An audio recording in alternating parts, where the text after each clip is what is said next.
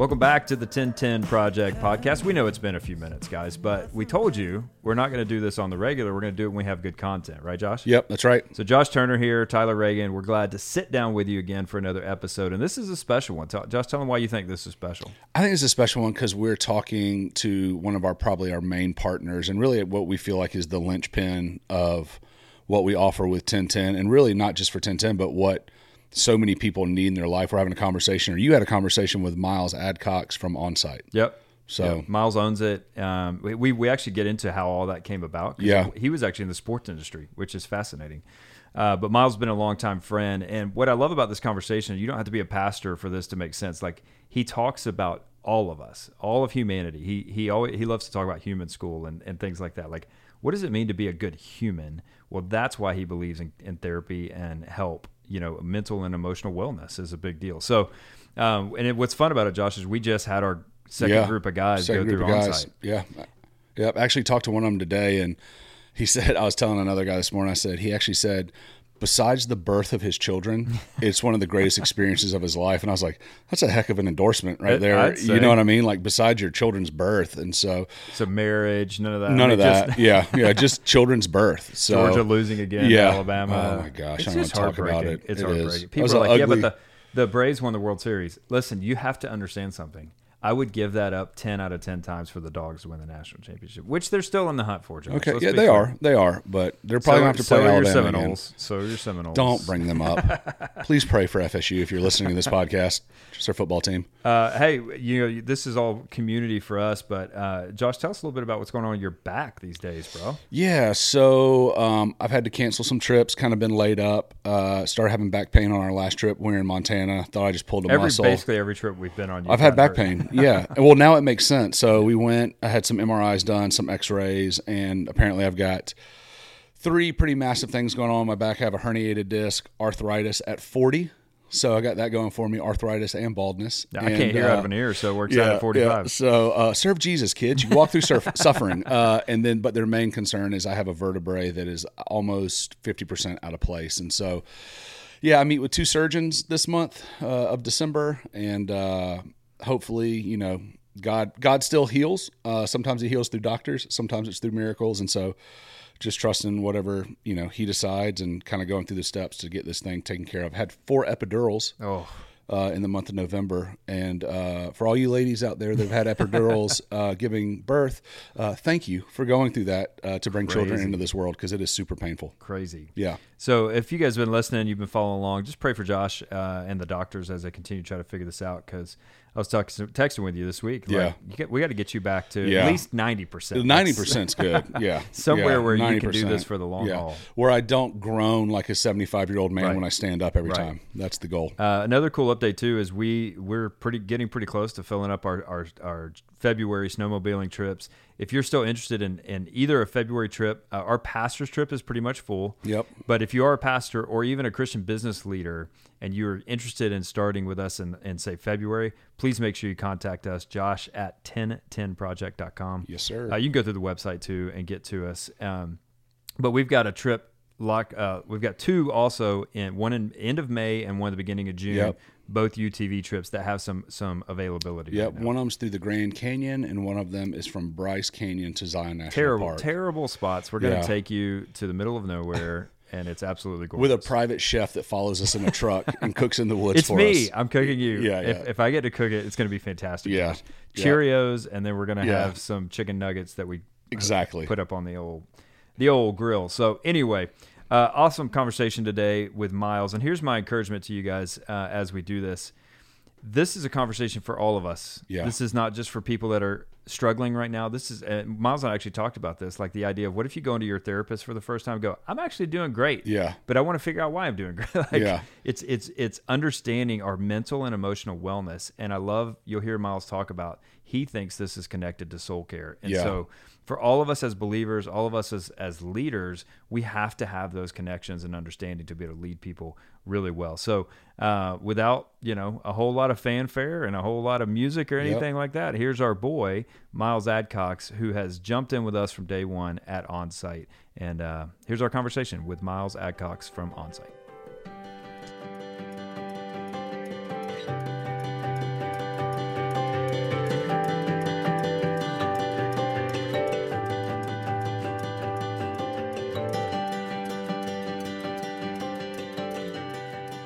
Well, welcome back to the 1010 Project Podcast. I'm Tyler Reagin. I'm I'm uh, the privileged one to get to interview uh, a legend in my own mind and a legend maybe in his own mind. I doubt it. You're too humble. Uh, but Miles Adcox, owner and you're not not the founder, but kind of principal owner of OnSite and Nashville. And uh, honestly, Miles, I've been thinking. I was thinking about this before the the recording how long we've been friends now. It's been a good six or seven years. And mm. you know how you have certain friends that you can't think back to life without those friends in your world?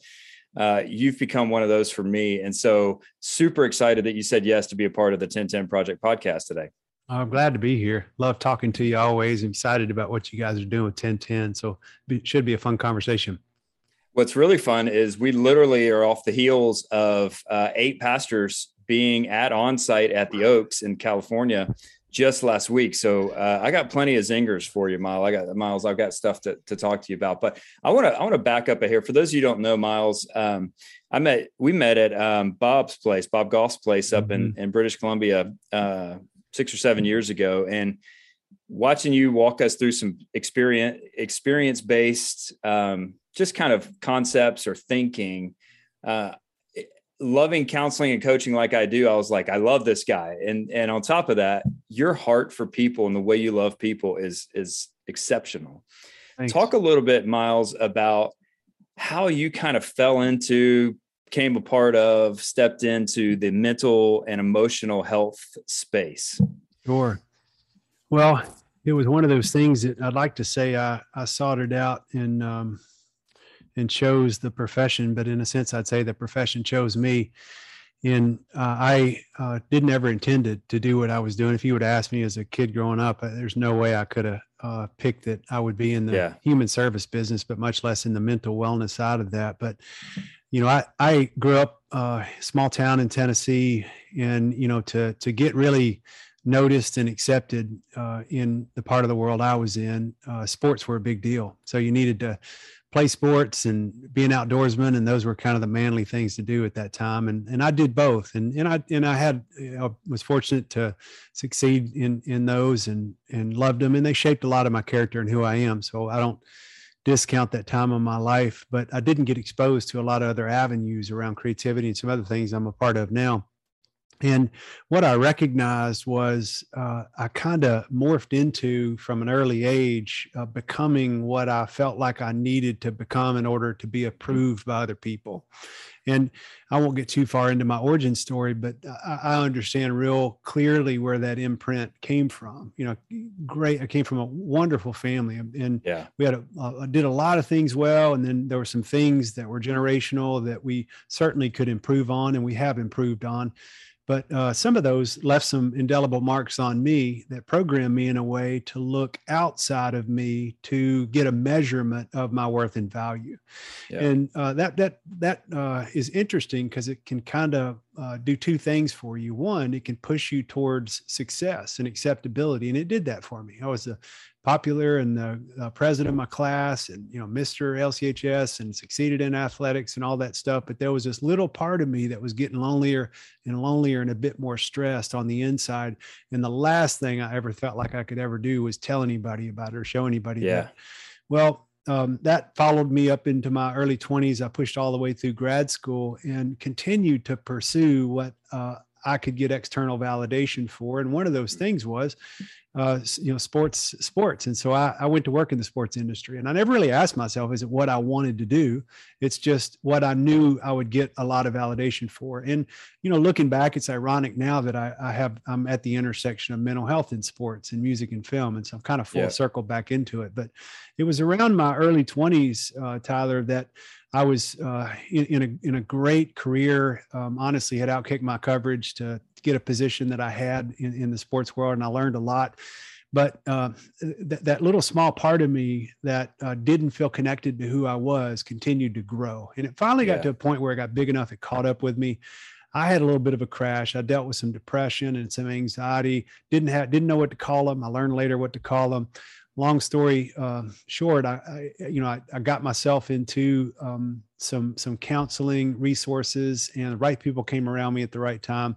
It didn't happen that seamlessly or easy. There was a whole story there too, but I got there. And and whenever I had that moment of the lights coming on for me, I just I just absolutely fell in love uh, with the um, idea that more and more people could ac- have access to feeling anchored yep. in their worth and value. And I realized I wasn't alone there. A lot of the guys I grew up with felt the same way. And so I just kind of got on fire about um, helping try to evolve and create innovative solutions to create a more connected world and humanity. And so I got into, I, I completely shifted gears, got out of my career and got into the uh, mental health space, started doing crisis interventions initially. Yeah. Worked my way into running residential treatment and then ultimately over to, uh, to onsite. And it's just, yeah. And I tell you to, when you, when you find your fit and what you're supposed yeah. to be doing, uh, you kind of get filled up every day by it. And that's where I am.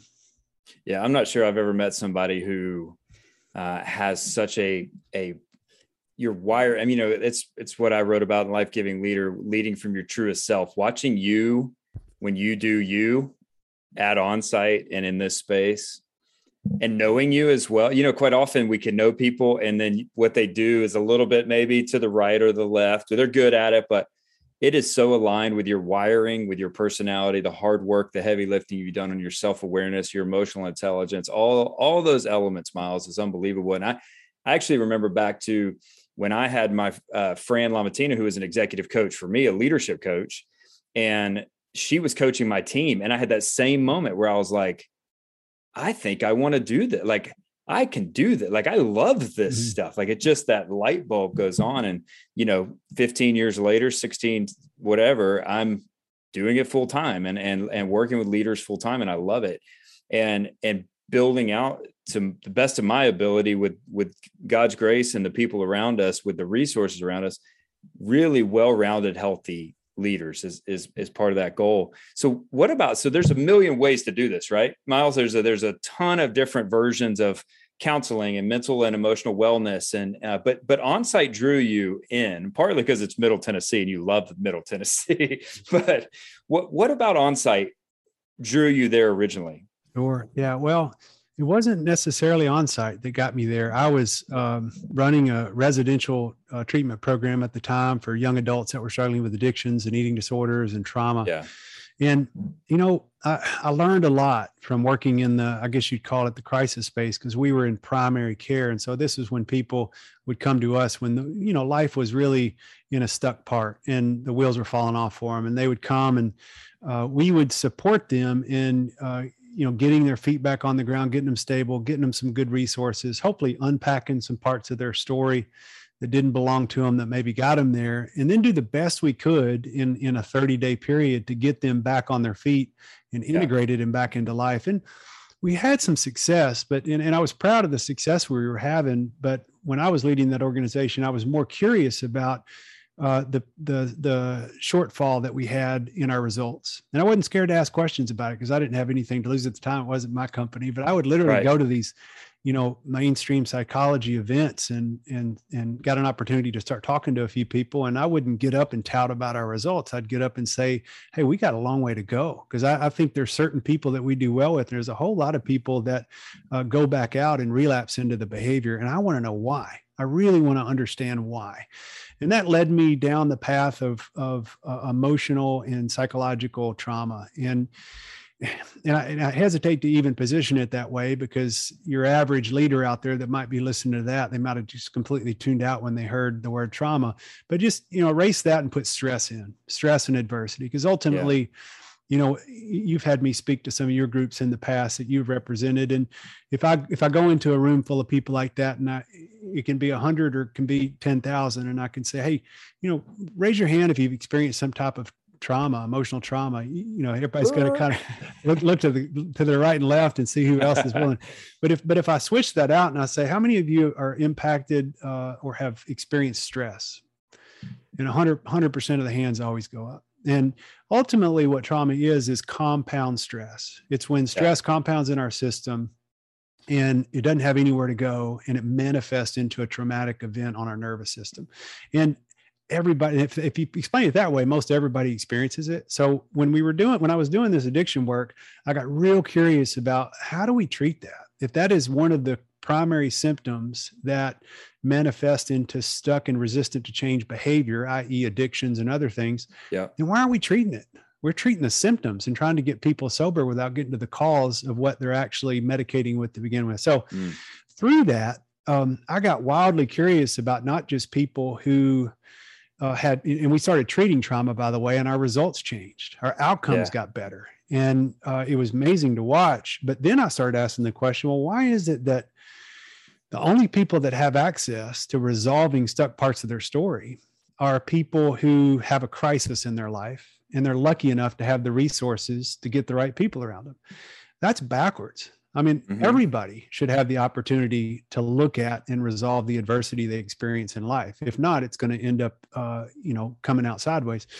So I got really curious about trying to figure out what kind of resource uh, could we make that would be viable. If I could send the whole world to rehab, I could. Because when I, I, I never looked at treatment or rehab like rehab, I looked at it like human school. It's like, yeah, you know, let's go somewhere and learn to be a better human being. They don't teach that in traditional education. So I wondered what format would work for that because I knew there's no way you're getting busy people to go somewhere for 30 days. I wish we could, but I, there's no way to do that. Yeah. So I started thinking and put a business plan together originally, Tyler, to do seminars. I thought, well, let's just take the best of this content, emotional intelligence, emotional health content. Let's package it in a short term way and do like a seminar type event. Hmm. But there was something magical about getting people out of yeah. their environment and detoxing them from technology and the stressors that are in their life. And so I thought, really, that's the key is how do you get them in a psycholo- psychologically safe environment, disconnected from where they are, give them the opportunity to safely explore what might be holding them back. How can you do that with the normal person? I thought, well, it's got to be shorter. So I honestly, I set out to start looking for a retreat center. Yeah. I wanted a, I wanted a place where I could bring people for a few days to do some work. Well, that led me to what was happening at the time at a place called On-Site Workshops Training and Consulting, and um, I knew about them, but I didn't know a lot about them. They were a small organization that um, had a good reputation, but uh, I, I, ended up. Um, uh, long story short, but I had a a mentor who was advising me in the space, um, who was a partner in this business, and he said, "Hey." What you're looking for, because I sent him my business plan. He said, what yeah. you're looking for, um, I believe uh, this place called On-Site Workshops already does a lot of, and they have a retreat space, and they're looking for a succession. Could I make an introduction? And I was like, absolutely. And so um, they made an introduction. Myself and my, the previous owners and I um, courted one another for about a year before we decided it was going to be a good fit.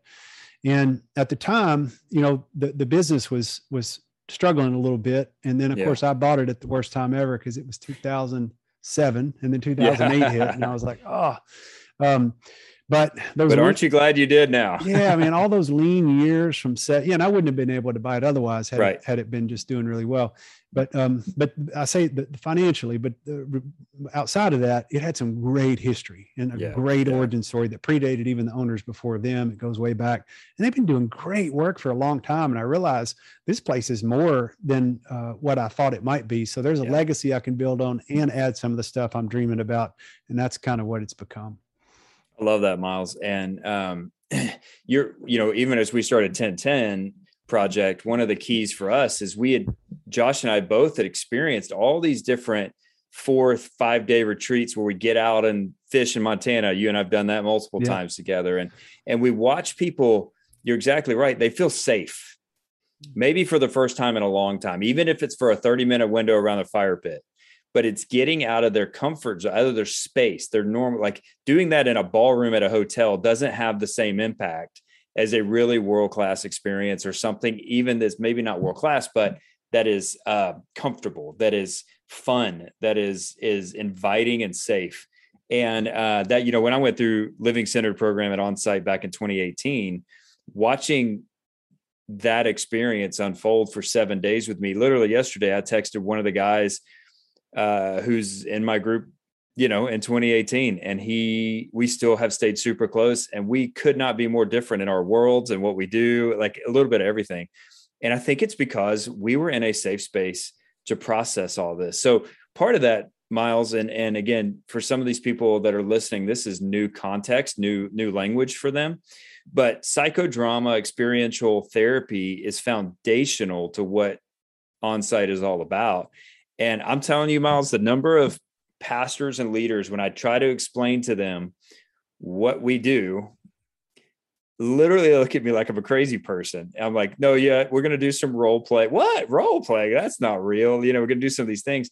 But literally last week, watching these guys who would have said the same thing prior to going through it, and now coming out the other end going, this this changed my life by getting to experience some of that.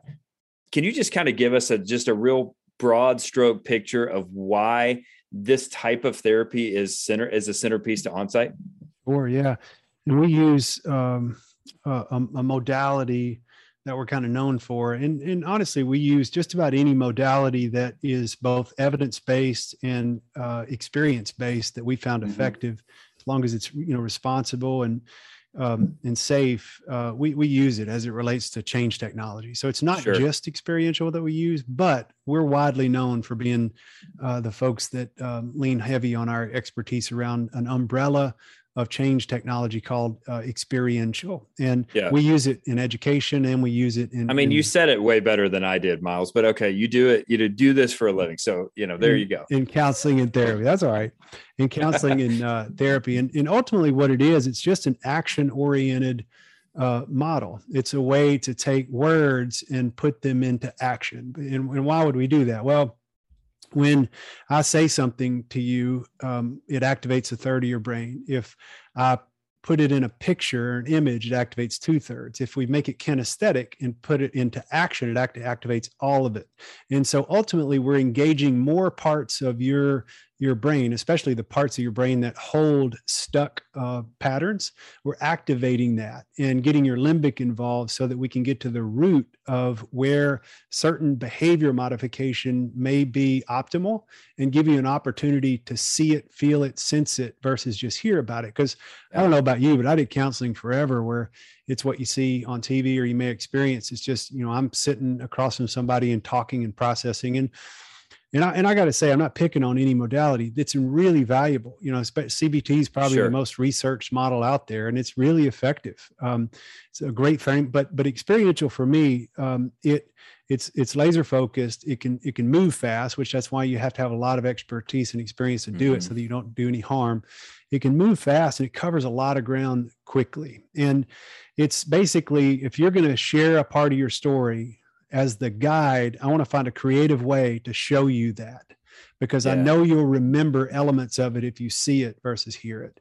And you know, the same, it's when you've had me talk at some events, I'll always try to put an element or two of an experience uh, where I want to show someone something to illustrate a point. And I'm not, you know, you've you've been around and worked with um, much more accomplished and great orators and speakers and pastors like the Andy Stanleys of the world. And they do the same thing. You know, they'll they may not know the science behind it. They probably do because right. they're smart guys, but they'll bring they'll bring in elements no different than, you know, if I were trying to convince a jury of something, uh, you, you know, I'm not just going to tell them uh, the story of like this was the weapon that was used in the crime.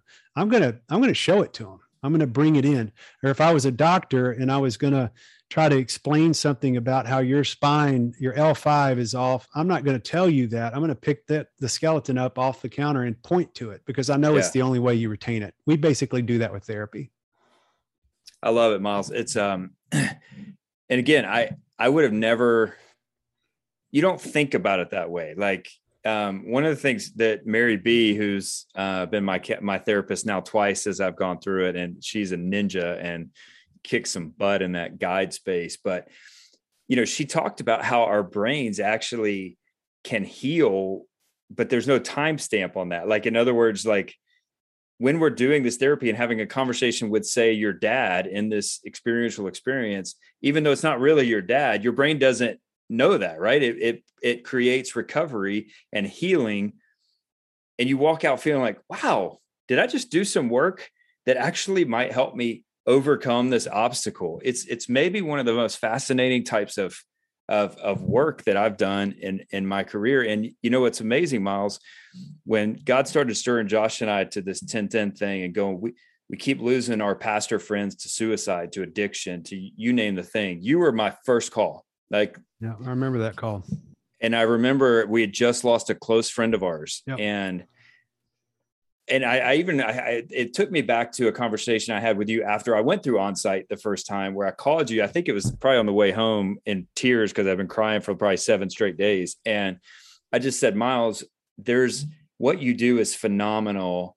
If there was a way to even create a a a faith-based version where we could have worship or prayer outside of the process time or whatever that looks like. So that's where I came back to going, what if we created a space like this specifically for pastors? Let onsite do what onsite's best at, which is the process and the counseling and the therapy. You are, are the best in the world, Miles. I, I, there's nobody I refer to other people like I just I just oh, refer them to you. Oh, That's what I do. Thank you. And but with the faith element, because it's a little it's not tricky for us i know it can can be tricky in the in the counseling space sometimes how you in, integrate that but you, having leaders break through this concept of faith and counseling faith and therapy for years even miles the, the church there's certain parts of the church that goes you can't do it you don't have enough faith you know i mean you gotta you gotta just break through this yourself how would you see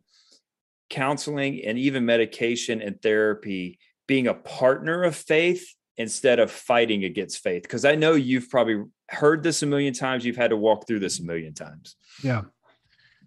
It's a great question. And I, you know, I think I spent years trying to figure out how to bridge um, an intersection between the faith communities and the mainstream uh, mental health and psychology because I grew up in in in faith. You know, I, yeah. grew up in the church and and then I, I went away from it for a while and found myself in mainstream psychology and i understood that there were elements of counseling that were uh, biblical and christian based faith-based counseling and and there was a very distinct line between the faith-based circles and the mm-hmm. uh, secular uh, circles and i always wondered why because it i felt like there was such good information in both that if we would just share our playbook with each other there was way more people than anybody could serve and we shouldn't feel threatened because one group uses this uh, framework and, and this group uses the other ones how could we benefit each other and so i have uh, and, and thanks to guys like you who who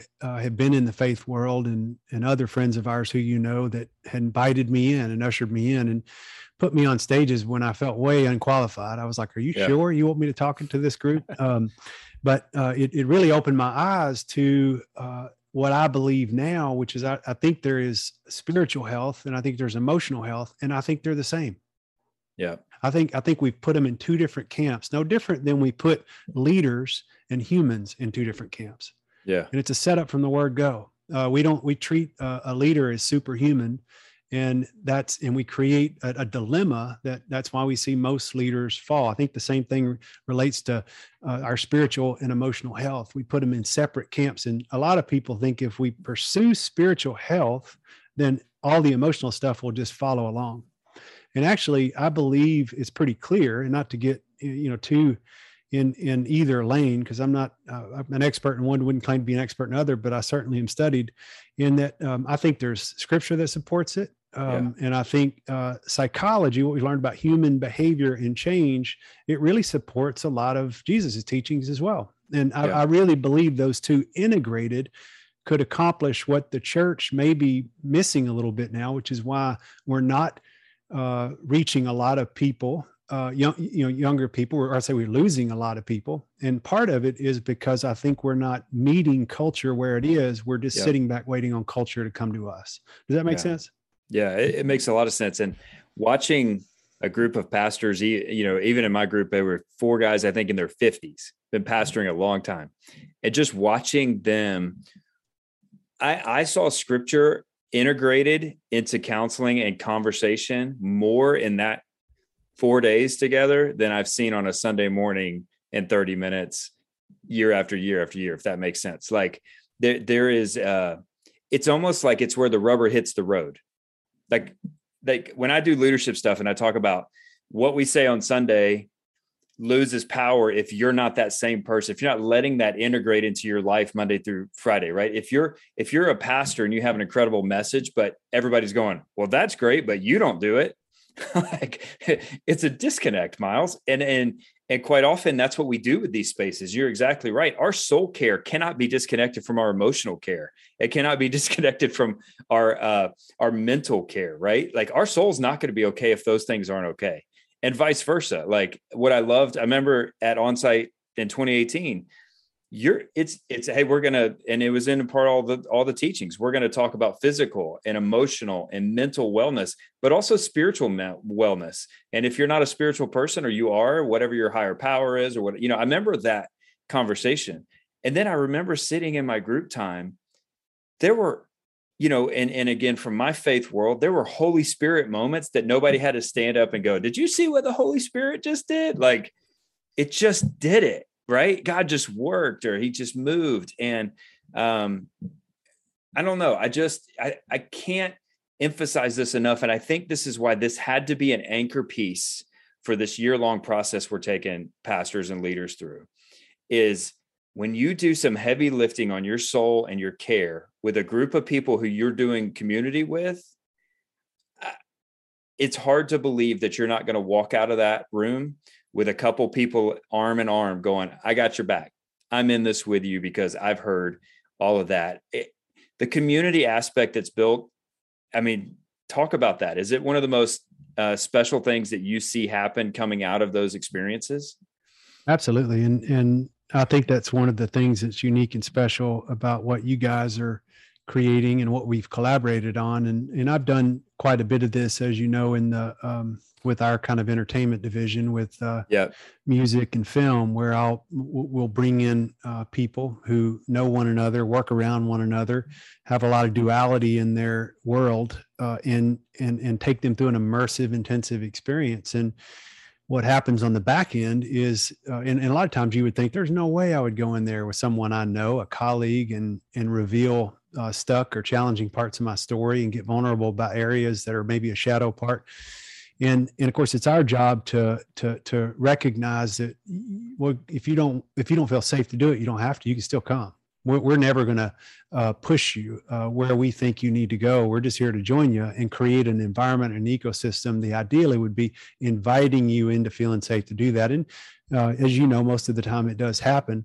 And in every week, you know, we've got we've got we'll have pastors come into our normal programming, and and they'll be in a group alongside, uh, you know, uh, non-believers and secular. It's just a beautiful moment there too, because often uh, believers and Christians don't know how to talk to non-believers, and, right. and, and, vice versa, because there's this inside speak. And right, we, right. we're even using some of it on this call, but you know, most of our uh, listeners will be, will probably yeah. be believers, which is is okay. I think sometimes that speak is a good bridge. Other times it can be an obstacle uh, to people who you'd love to to talk to and minister to.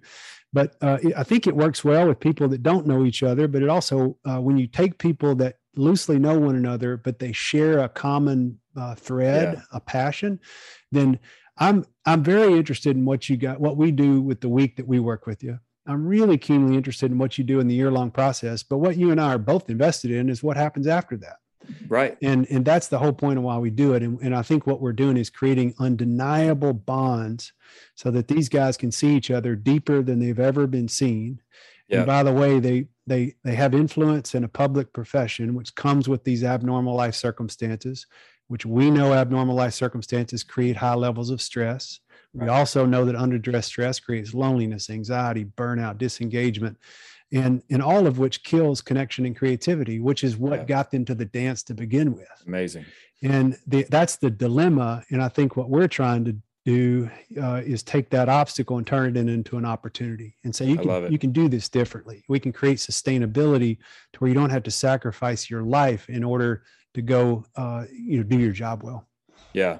Couple last quick questions miles. One of uh, the key one of your top clinicians who did some of our group uh, teaching who was with us the first time he talked about he he said this thing and it was so aligned with what we're feeling and sensing especially in our like you said in our unique circumstance as faith leaders that he thinks one of the greatest crisis coming to the world health crisis coming to the world in the next 18 months is a lack of friendship just a, a lack of connection. Um, and he was just talking personally about it. it. wasn't part of the teaching. It was just, you know, uh, it's just almost like a, I just, I see it day in and day out. What other trends? Is that a trend you're seeing? What, what's one or two trends that you're going, man, we're seeing this a lot and we need to be paying attention to this? Sure. Yeah. I mean, there, there's a lot of statistics uh, that um, are mental health related that are escalated and higher than we've ever seen them with the origin we believe being loneliness and isolation yeah. And it's it uh, it has a dramatic or dramatic uh, dramatic impact. Drastic dramatic yeah you got i know i always put words together. It's fantastic. Yeah. It's got it has a a really tough impact on on uh, on anybody. Another right. trend we're seeing is i think we're in a leadership crisis yeah. You know, I think right now we've got the what everybody's calling the the great resignation, uh, mm-hmm. where everybody's leaving their work. And and we're uh, we're trying to tie all these reasons and meaning behind it. But ultimately the leadership crisis is we've never had more disengaged employees. We've never had more burnout which means we've never had more turnover. And people aren't you know divorcing their work. They're not leaving work. They're leaving leaders yeah and i believe they're leaving leaders because leaders aren't connected to the humanity of who they are and they can't transmit that uh, because they have been positioned, we all have been positioned to be superhuman in the leadership role. And I think we're having this great reckoning or reset where we do have a good opportunity, I believe, to come out of it better than we came into it. But it's going to require, I think, a lot of work uh, for leaders in order to be able to fully transparently connect to the people that they influence. So powerful. It's it seems like we need leadership coaches, Miles. That seems like a good uh, field to be in. Uh, but you're you're exactly right. I remember there was an Inc. magazine article a few years ago. I know a guy. 60, I know a guy that's written some books about leadership. I know a guy, but there's at the the article said 65% of people would take a new boss over a pay increase. This was five years ago. Imagine that now, right? Imagine those numbers now, uh, because people are recognizing life isn't just about the the financial gain. That that it, it's about all of it. It's about how does my work give me the freedom to be who I want to be at home? How does these, you know, where does the margin and the health come from? And uh, it's it's fascinating. So along those lines, what what would you say to a young leader in their twenties? Uh, and, and in our world, again, most of our listeners are probably in ministry or, or you know Christian based. What would you say to even a young pastor, maybe in their twenties, who's feeling called to do this for the long haul, specifically about the importance of soul and self care when it comes to what we've been talking about today? you you are more than your profession. We just start there and say there is uh, there will be times that if you are good at what you do and passionate about what you do, you will become what you do, and that's okay. That's happened to me. The important thing is that there is some self awareness on board. And one of the things that traditional leadership will try to teach you, consciously or unconsciously, is that limited access to your emotions is a strength. Mm-hmm. And one of the things I'd love for you to unlearn is not just to give you access to your emotions, but to give you a fast track to your emotions. Because when we are able to access what we're feeling when we're feeling it it lowers our ambient stress it gets us reconnected and it reminds us that we're human beings. We may be called to deliver this great thing that is our profession. In this case you know being a pastor but it's okay when you get wrapped around the axle you get so caught up in your profession that you lose who you are. That's that's going to happen. I want to be realistic about it. What's important is that you catch it before you get to a crisis point. You're able to take a step back reset your reality have a safe person you can connect with and say man um, i get so passionate about what i do sometimes i just forget who i am and that makes me very distant when i go home. And yeah. you know if you've been in our role then you do get a whole bunch of guys like you and i that go me too and that's what those guys need more than anything those young guys is another leader like us saying me too so that they feel yeah. a little bit less alone in their journey yeah, that's really powerful. All right, last thing if if someone wants to is they've been listening and they're like, "Okay, I need to do something in my own mental and emotional wellness. I need to take a step." And what what is your advice to someone of like what a good next step is just to go, I want to start a process of of getting connected to my emotions, of working through this. What what would you recommend? Well, even if you've got the the means and and the resources to pursue uh, you know, counseling, I'm, I'm a big proponent of it. a big advocate of it because I, I just think I, I wish it was uh, normalized or humanized in a way that we saw it more than just here's where you go when you're stuck. When you have a problem, right? Yeah. It's it's it's not what's wrong with you uh, that you'd pursue a better version of yourself. That's what's right with you. And uh, I would uh, encourage you if you can do that. I would encourage you to do that, and I would encourage you to do it in a season of life. I mean, if you're listening to this and you're really struggling, go for it. If you're listening to this and things couldn't be better, Right. Set, set, an, set, an, appointment. It, it, may even throw your counselor off a little bit because a lot of counselors aren't used to saying, "Hey, right. life's pretty good, but I want to I want to understand myself more. I'd like to raise my emotional intelligence." Yeah, um, that's one way to do it. But if you don't have resources and, and the ability to do that, uh, or, time or, or, or money, then uh, if you could find another person, one other person and you may have to educate them a little bit on uh, your needs here and you may not even know your needs but ultimately what I'm, I'm saying is you need a conversation where somebody can listen to you and put empathy over advice hmm. most of us uh, that are trained problem solvers leaders then we are uh, here to give you a quick solution to eliminate your worry and what most of us need more than anything is somebody to hold us and join us in the worry if somebody can stand with us in uh, contemplation and ambiguity, uh, it sets a part of our soul free. That's undeniable. And you know, I work in the counseling profession, and and I don't want to discount the expertise and training of our field. It's highly specialized, and there's certain things that you know people shouldn't do outside of uh, if you hadn't had the training. But I really hope what we're trying to do is send a message to humanity to say this can happen in your boardrooms, in your living rooms, in your marriages. You can have vulnerable, safe conversations and don't expect you know, have have reasonable expectations because usually if you're if your significant other your spouse comes to you with a problem you're going to want to solve it and they don't ever want you to solve it. They just want sure. you to, to, hear them and listen to them. So wait, what? They don't? No. yeah, come at 20 years into this thing. Thank you for that advice. That's worth this whole podcast. I tell myself that every day because I go back down to the house and do the same thing. But um, but it, it, it's okay to do it as long as yeah. you also catch it and you're able to listen, hold space. So uh, that was a long way for me to say find another person who you feel like could listen to you versus try to change you and and that alone will raise your emotional wellness and intelligence.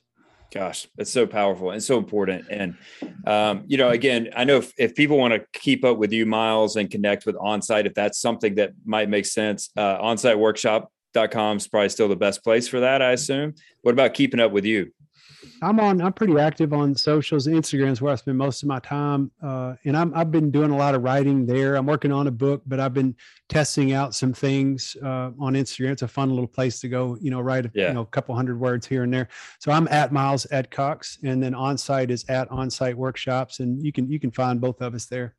Yeah. Well, uh, I anytime I get a chance to say this publicly, you've made a massive impact in my life, and um, it's been a fun journey to go, hey, I'm going to lock arms with you because I do have a connection to a space that I think needs what onsite offers. And at any turn, we're going to, I know even outside of just our regular process, we've been encouraging and sending leaders day in and day out to try to get um, a chance to just get above some of this. And, and, I love what you said. One of the guys that went last week who was in a in a pretty rough spot, he said it's prehab like and and that's our heartbeat miles is that we're preventative in nature. Like we're we're not necessarily trying to get guys and girls who have gone off the rails.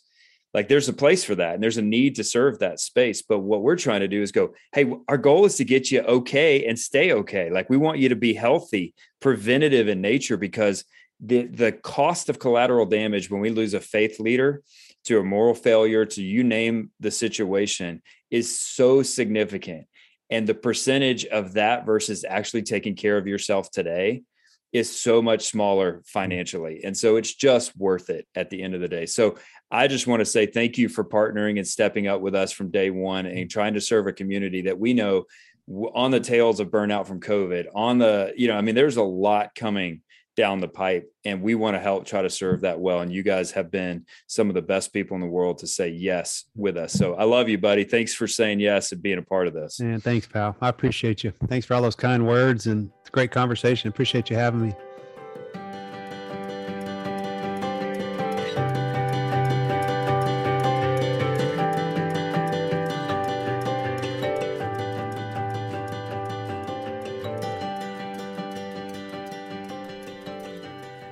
Awesome. Thank you, Miles. And again, if you want to keep up with Miles, you can follow him on social media at Miles Adcox. And uh, you can go to onsiteworkshops.com to find out more about onsite. Uh, if you do, for some reason, connect and you decide to go, if you let them know, we have a rate code. It's not a discount, but it keeps uh, track of how many people we refer to onsite. And you can just tell them that you are a part of 1010 Project, and they would um, they would help make sure you get in and do the things that would be helpful for you. And again, it's amazing when people come around a vision or a mission and support like this. And we're su- super thankful to Miles for that. Hey, couple real quick wrapping up announcements. As you know, end of year giving is a big part of nonprofit world. And um, there's two different specific uh, spaces. We've mentioned Help One Now, who's been a partner for us from day one. They're continuing to serve uh, children in poverty, uh, serve families in poverty across the globe. Again, if you would be interested in giving and supporting what they do, please go to helponenow.org and find out more and ways you can support them. And then if if 1010 is something that's mattered to you, if you want to support the podcast, which comes through our nonprofit, if you want to support uh, leaders to go on this, if you want to be a part, you can go to 1010 Project, the number 10, the word 10 project.com uh, there's a donate button up top if you want to do end of year giving to support the mission and the vision of what we're doing here with 1010 Project. That would be amazing. Uh, but we're just grateful for you, grateful for this. I pray a blessing over you that this is one of the best weeks you've had. And again, take care of yourself mentally, emotionally, physically, and spiritually. And we'll see you next time. I felt like a millionaire, and you were laughing and carrying on. The sky was pink and yellow, and I'm okay, but it hurts you're gone. I just took a deep breath and stared. I'll get over you in time. I'm not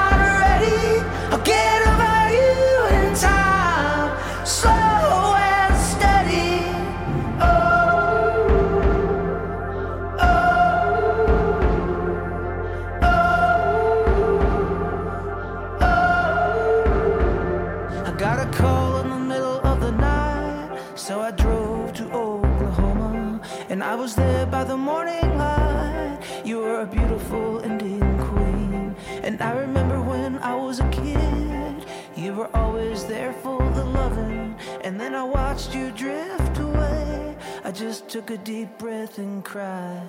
I'll get over you in time. I